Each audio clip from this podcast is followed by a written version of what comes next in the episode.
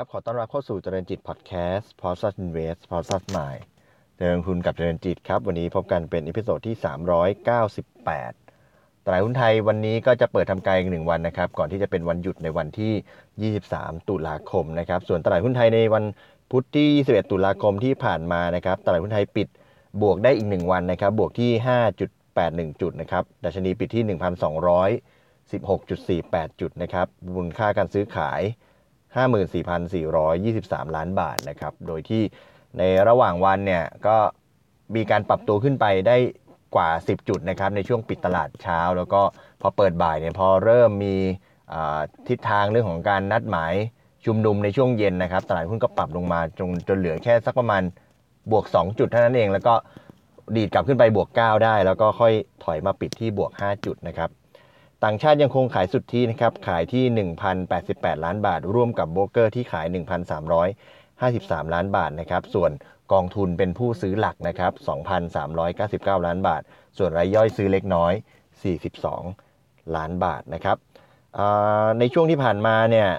หลาย ๆ ท่านโดยเฉพาะในช่วง 2 สัปดาห์ที่ผ่านมาเนี่ยหลายท่านอาจจะเห็นความผันผวนในตลาดหุ้นนะครับ มีการปรับตัวลดลงจากเรื่องของการชุมนุม นะครับเรื่องของสถานการณ์บ้านเมืองต่างๆ หรือช่วงที่ผ่านมาก็เห็นปัจจัยจากต่างประเทศอะไรต่างๆนะครับทำให้ตลาดมีการปรับตัวลงลงลงขึ้นขึ้นลงลงขึ้นขึ้น มีความผันผวนบางทีก็เกิดความไม่สบายใจนะครับ วันนี้เลยอยากจะมาพูดคุยกันถึงหลักการลงทุนแบบหนึ่งนะครับ ที่เมื่อลงทุนไปแล้วเนี่ยเป็นการลงทุนในรูปแบบระยะยาวนะครับ ที่จะไม่ต้องมากังวลกับการ เปลี่ยนแปลงของราคาหรือว่าความผันผวนที่เกิดขึ้นในระยะสั้นนะครับ เป็นหลักการลงทุนโดยศาสตราจารย์ ดรนพดลร่มโพนะครับเจ้าของนพดลสตอรี่พอดแคสต์นะครับถ้าหลายท่านได้มีโอกาสได้ฟังนะครับ แล้วก็ล่าสุดอาจารย์มีผลงานหนังสือนะครับ ชื่อว่า Future Mindset นะครับ เมื่อวิธีคิดที่คุณมีใช้กับงานในวันพรุ่งนี้ไม่ได้นะครับ ก็ก่อนอื่นพูดถึงตัวหนังสือ Future Mindset ก่อนจริง ๆ แล้วเป็นหนังสือที่ เกี่ยวข้องกับการเปลี่ยนแปลงวิธีคิดนะครับ โดยเฉพาะในเรื่องของการทำงานเพื่อให้เราเนี่ยสามารถมีวิธีคิดที่เท่าทันกับโลกแล้วก็การเปลี่ยนแปลงที่เกิดขึ้นอย่างรวดเร็วในโลกนะครับ ก็อาจารย์ก็เขียนหนังสือเป็นเป็นแนวคิดหลากหลายนะครับ ก็มีประโยชน์มากๆนะครับ แต่ว่าหนึ่งในมีบทหนึ่งในหนังสือนะครับที่อาจารย์ได้ให้แนวคิดเกี่ยวกับเรื่องของ การลงทุนเป็นหลักการลงทุนแบบการปลูกไม้ยืนต้นนะครับ มองว่าน่าสนใจก็ขออนุญาตเอามาแบ่งปันใน episode นี้นะครับก็อื่นเนี่ยอาจารย์ก็บอกว่าการที่แม้ว่าหนังสือเล่มนี้จะพูดถึงแนวคิดในการทำงานนะครับ แต่ว่าอาจารย์ก็บอกว่าคนที่ทำงานเนี่ยถ้าทำงานต่อไปเรื่อยๆไม่ได้มองในเรื่องของการลงทุนเนี่ยสุดท้ายแก่ตัวไปเนี่ยเกษียณอายุเนี่ยก็ น่าจะลำบาก ถ้าเกิดไม่ได้มองเรื่องของการลงทุนเอาไว้แต่เนิ่นๆนะครับ ใช้แต่แรงแลกเงินเข้ามา ไม่ได้ใช้ในเรื่องของการลงทุนก็ก็ก็จะทำให้อาจจะมีความลำบากในช่วงของการเกษียณได้นะครับ วันนี้อาจารย์อาจารย์ก็เลยเอาเรื่องของหลักการลงทุนมาพูดมามากล่าวไว้ในหนังสือเล่มนี้ด้วย ในมุมของอาจารย์เองเนี่ยเป็นการลงทุนที่จะเน้นในเรื่องเรื่องของการลงทุนระยะยาวมากกว่า หรือถ้าพูดเป็นแนว การลงทุนก็เป็นแนวแบบ value investor หรือว่า VI นะครับแล้วก็มีหลักการลงทุนเนี่ยถ้าเปรียบเทียบก็เสมือนเป็นการลงทุนที่เป็นการปลูกต้นไม้ยืนต้นนะครับเป็นการปลูกต้นไม้ยืนต้น แล้วก็มีหลักการที่สามารถแนะนำออกมาเป็นข้อๆได้ประมาณนี้นะครับ อย่างแรกก็คือว่าหลักการแรกนะครับก็คือว่าเลิกคิดที่จะรวยเร็วนะครับ ซึ่ง ในมุมมองของการลงทุนตรงนี้เนี่ยอาจารย์ก็บอกว่า ไม่อยากให้เราคิดหาวิธีอะไรที่มันทำให้เรารวยเร็วๆมาก ๆนะครับ คือถ้าเกิดมันมีวิธีที่มันทำให้เรารวยเร็วๆเนี่ยมันก็ทุกคนก็หรือว่าทำได้โดยง่ายเนี่ยทุกคนก็คงจะรวยกันไปหมดแล้วนะครับมุมมองของอาจารย์เนี่ยก็มองว่าการลงทุนเนี่ยเป็นเหมือนกับการปลูกต้นไม้ยืนต้นนะครับ เราคงไม่ได้หวังว่าต้นไม้เนี่ยจะออกดอกออกผลภายในแค่วัน 2 วัน นะครับแต่ว่าเราก็คงจะเฝ้าดูการเติบโตของมันไปเรื่อยๆ เมื่อเติบโตมาถึงจุดหนึ่งต้นไม้เนี่ยก็จะออกดอกออกผลให้เราได้สามารถเก็บเกี่ยวไปได้ตลอดชีวิต เพราะฉะนั้นอาจารย์ก็จะไม่ได้คาดหวังในเรื่องของการรวยเร็วในในมุมลักษณะที่ว่ารวยเร็ววันนี้ รวยเร็ววันพรุ่งนี้ หรือว่าเป็นเดือนแค่ระยะสั้น ๆ แต่ว่ามองไประยะยาวนั่นเองนะครับ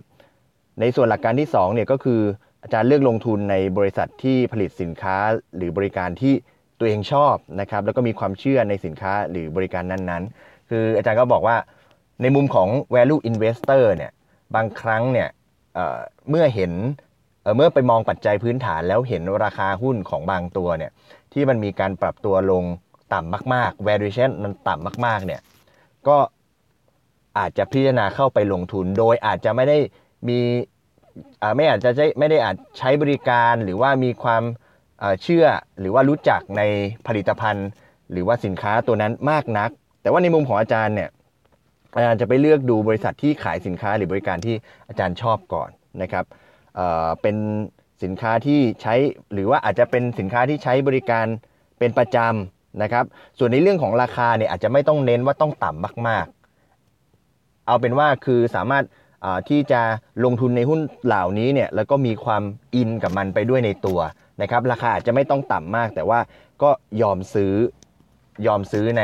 ในราคาที่เหมาะสมนะครับไม่ต้องต่ำที่สุด เพราะว่า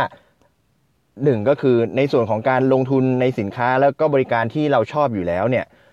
อาจารย์ก็มองว่าเราจะอยู่กับการลงทุนนั้นได้นานๆนะครับ สามารถที่จะ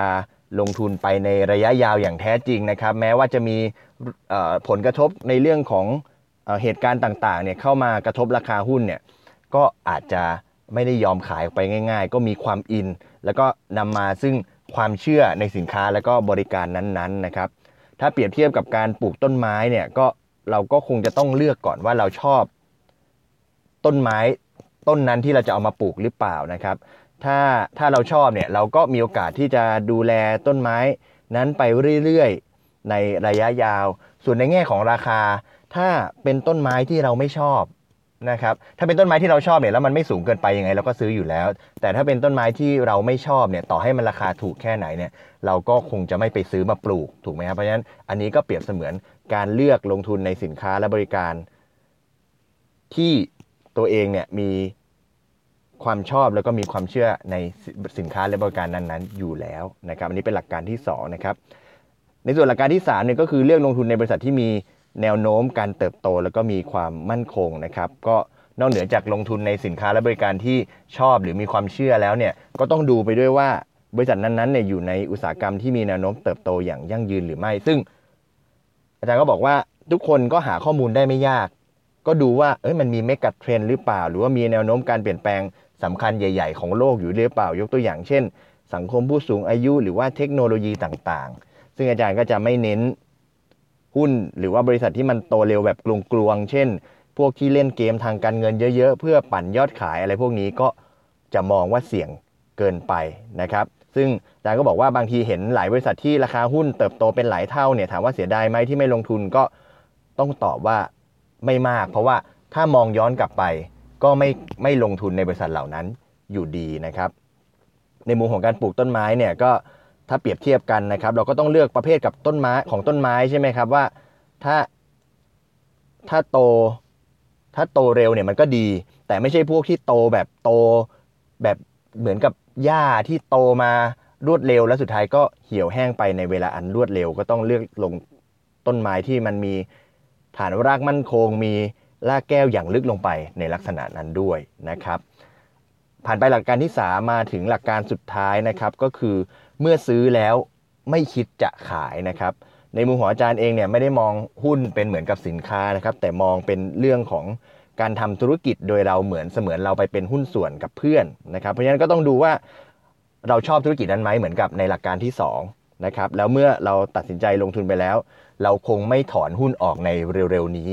นะครับ ฉะนั้นแปลว่าไม่ขายหรือเปล่า อาจารย์ก็บอกไม่ใช่ไม่ได้ถึงขนาดนั้นนะครับ แม้ว่าเราจะทำธุรกิจในระยะยาว แต่ว่าก็มีข้อพิจารณาในเรื่องของการขาย เช่นเดียวกัน ซึ่งอาจารย์มีหลักการในการขายอยู่ 3 ปัจจัยนะครับ ประมาณนี้ก็คือ 1 ก็คือถ้าพื้นฐานของบริษัทเปลี่ยนแปลงไปนะครับ เช่น บริษัทเนี่ยเปลี่ยนไปผลิตสินค้าหรือบริการที่ไม่ได้ตรงใจกับความสนใจของอาจารย์แล้ว หรือว่ามีทิศทางระยะยาวที่ไม่ดี หรือว่าอุตสาหกรรมมันมีการหดตัว หรือแม้กระทั่งเรื่องของการที่บริษัทเปลี่ยนเปลี่ยนผู้นำองค์กร และเราไม่ได้เชื่อมั่นในผู้นำคนใหม่ อะไรลักษณะอย่างนั้นก็อาจจะมีการพิจารณาขายออกมานะครับ อย่างที่ 2 ก็คือมีการลงทุนอื่นที่น่าสนใจมากกว่า เช่น มีโอกาสการลงทุนเข้ามาแล้วเราไม่อยากให้โอกาสการลงทุนนั้นหลุดไปนะครับไปเห็นบริษัทใหม่อีกบริษัทหนึ่งที่พิจารณาแล้วว่าเจ๋งมาก ๆ แต่ว่าพอดีไม่มีเงินลงทุน ก็อาจจะขายหุ้นที่เราถืออยู่บางส่วนหรือทั้งหมด เพื่อการลงทุนที่ดีกว่า แต่ว่าอาจารย์ก็บอกว่าปกติเรื่องแบบนี้ไม่ได้เกิดขึ้นบ่อยๆนะครับ แล้วก็สุดท้ายก็คือเรื่องของความจำเป็นในเรื่องอื่นๆ ซึ่งห้ามกันไม่ได้นะครับ บางทีอาจจะมีความจำเป็นในส่วนบุคคล หรือว่าเกี่ยวกับครอบครัว ก็จำเป็นที่จะต้องขายเอาเงินไปใช้ไปไปใช้ในสิ่งที่จำเป็น แต่ก็ต้องระวังอย่าไปใช้ในเรื่องของความฟุ่มเฟือย เช่น ยกตัวอย่างขายหุ้นไปซื้อรถใหม่อะไรอย่างนี้เป็นต้น ก็ต้องคิดให้มาก ๆนะครับ อาจารย์ก็จะใช้ ปัจจัย 3 ปัจจัยนี้ 3 หลักการนี้ในการดูว่าจะขายหุ้นหรือเปล่านะครับ และเมื่อตัดสินใจว่าจะขายแล้วเนี่ยหรือต้องขายแล้วเนี่ยก็ไม่ได้สนใจต้นทุนของหุ้นนะครับ คือไม่สนใจแล้วว่ามันจะต้นทุนเท่าไหร่จะขาดทุนหรือกำไรเมื่อตัดสินใจจะขายก็ขายนะครับ ตรงนี้เนี่ยก็เป็น 3 หลักการในเรื่องของการขายหุ้น แต่ว่าถ้าหุ้นมันพุ่งขึ้นมาสูงๆล่ะ จะทำยังไง ไม่ขายทำกำไรแล้วจะดีเหรอ ซึ่งอาจารย์ก็บอกว่าในมุมของการลงทุนเนี่ยถ้าเปรียบเทียบกับการปลูกต้นไม้ยืนต้นเนี่ยเราคงไม่ได้ปลูกต้นไม้ไว้สักสัปดาห์หนึ่งแล้วพอต้นไม้นี้สูงขึ้นก็ขายออกไปกำไร แล้วพอตกมาก็มาซื้ออีกไม่ใช่อย่างนั้น แต่ว่าตั้งใจที่จะปลูกต้นไม้นี้ ไว้ตลอดจนกระทั่งเติบใหญ่ออกดอกออกผล ถ้าเปรียบถ้าเปรียบเป็นต้นไม้ก็คือเอาผลนั้นไปขาย แต่ถ้าเปรียบเป็นหุ้นก็คือ เสมือนกับการรอปันผลเมื่อได้ปันผลเหล่านั้นมา เราก็เอาไปซื้อมาเพิ่มเติมอีก ถ้าเราได้ผลจากต้นไม้มาเราเอาผลไปขาย แล้วก็ไปซื้อกล้าไม้ต้นนั้นมาปลูกเพิ่มอีก แต่ถ้าเป็นปันผลหุ้น เราก็เอาเงินปันผลนั้น ไปซื้อหุ้นนะมาเพิ่มเรื่อยๆ ก็จะสามารถทำให้เราสามารถเก็บดอกผลของหุ้นนั้นไปจนถึงรุ่นลูกรุ่นหลาน โดยที่ไม่จำเป็นจะต้องซื้อหุ้นที่มีปันผลสูงๆอย่างเดียว แต่ว่า ถ้าเป็นบริษัทที่ไม่ปันผล แต่ว่าผู้บริหารเนี่ยสามารถนำเงินไปลงทุนเพิ่มเติม เพิ่มมูลค่าให้กับบริษัทได้ ก็ถือว่าเป็นทางเลือกที่ดีเช่นเดียวกัน แม้ว่าไม่ปันผลเลย แต่ว่าเราก็ยังสามารถทำกำไรได้ ถ้าหุ้นเหล่านั้นติดตลาดแล้วก็มีสภาพคล่องเมื่อหุ้นมีสภาพคล่อง ถ้าบทเราอยากจะขายตามเกณฑ์ของการขาย 3 ข้อนั้นจริง ๆ ก็สามารถขายได้เช่นกันโดยที่ไม่ต้องรอปันผลนะครับ ทั้งหมดนี้ก็เป็นแนวคิด การลงทุนแบบการปลูกต้นไม้ยืนต้นของศาสตราจารย์ดรนพดลร่มโพนะครับผู้เขียนหนังสือ Future Mindset นะครับขอทวนกันอีกทีนะครับแนวคิดการลงทุนแบบอาจารย์นพดลนะครับหก็คือเลิกคิดที่จะรวยเร็วนะครับสก็คือลงทุนในบริษัทที่ตัวเองชอบ หรือว่าเชื่อมั่นในสินค้าและก็บริการนะครับหรือว่ามีความอินกับบริษัทเหล่านั้นนั่นเองนะครับแล้วก็บริษัทเหล่านั้นมีแนวโน้มเติบโต แล้วก็มีความมั่นคงนะครับแล้วก็สุดท้ายก็คือซื้อแล้วก็ ไม่คิดจะขายนะครับอาจารย์ก็ทิ้งท้ายว่าแนวคิดการลงทุนแบบนี้เนี่ยเชื่อว่าจะสามารถประสบความสำเร็จได้ในระยะยาวนะครับ การลงทุนเนี่ยไม่ใช่เรื่องง่ายนะครับ เพราะถ้าง่ายเนี่ยทุกคนก็คงจะรวยกันไปง่าย ๆแล้ว แต่ว่าหลักการนี้เนี่ยเมื่อลงทุนระยะยาวแล้ว ก็ต้องมีความตั้งใจที่จะไม่ผันผวน เย้าต่อความเย้ายวนของต่างๆ ที่เกิดขึ้นตลอดทางนะครับ เช่นไม่ขายหุ้นทิ้งเวลาที่มีข่าวว่าเศรษฐกิจทำท่าจะแย่หรือไม่วิ่งไปซื้อหุ้นปั่น ในเวลาที่เห็นคนอื่นเขาซื้อกันนะครับ บางทีแนวทางเหล่านี้เนี่ยแนวทางที่อาจารย์แนะนำนี้อาจจะยากกว่าซื้อซื้อขายขายซะอีกนะครับ เพราะว่าบางทีบอกว่าตัวเองเป็นนักทุนระยะยาวเนี่ยปรากฏว่า ก็พอซื้อไปไม่เท่าไหร่ก็ขายหุ้นทิ้งไปแล้วนะครับ เพราะฉะนั้น แนวคิดแบบนี้นะครับเหมือนกับเลือกพันไม้ดีๆนะครับค่อยๆปลูกไว้ ค่อยๆ ชื่นชมการเจริญเติบโตงอกงาม แล้วก็เวลาที่เหลือเนี่ยก็เอาไปทำงานอื่น ๆ ที่เรารักรอคอยต้นไม้นี้ที่จะเติบโตแล้วก็ค่อยค่อยเติบโตเป็นต้นไม้ใหญ่ที่ให้ร่มเงากับเรา แล้วก็ออกดอกออกผลต่อไปนะครับโดยฟิวเจอร์ไมซ์เซตที่อาจารย์ให้ไว้ทิ้งท้ายในบทนี้ก็คือว่าการลงทุนก็เหมือนกับการเลือกปลูกพันไม้ดีๆนะครับจงรอคอยเวลาที่ต้นไม้ต้นนั้น ค่อย ๆ เติบโต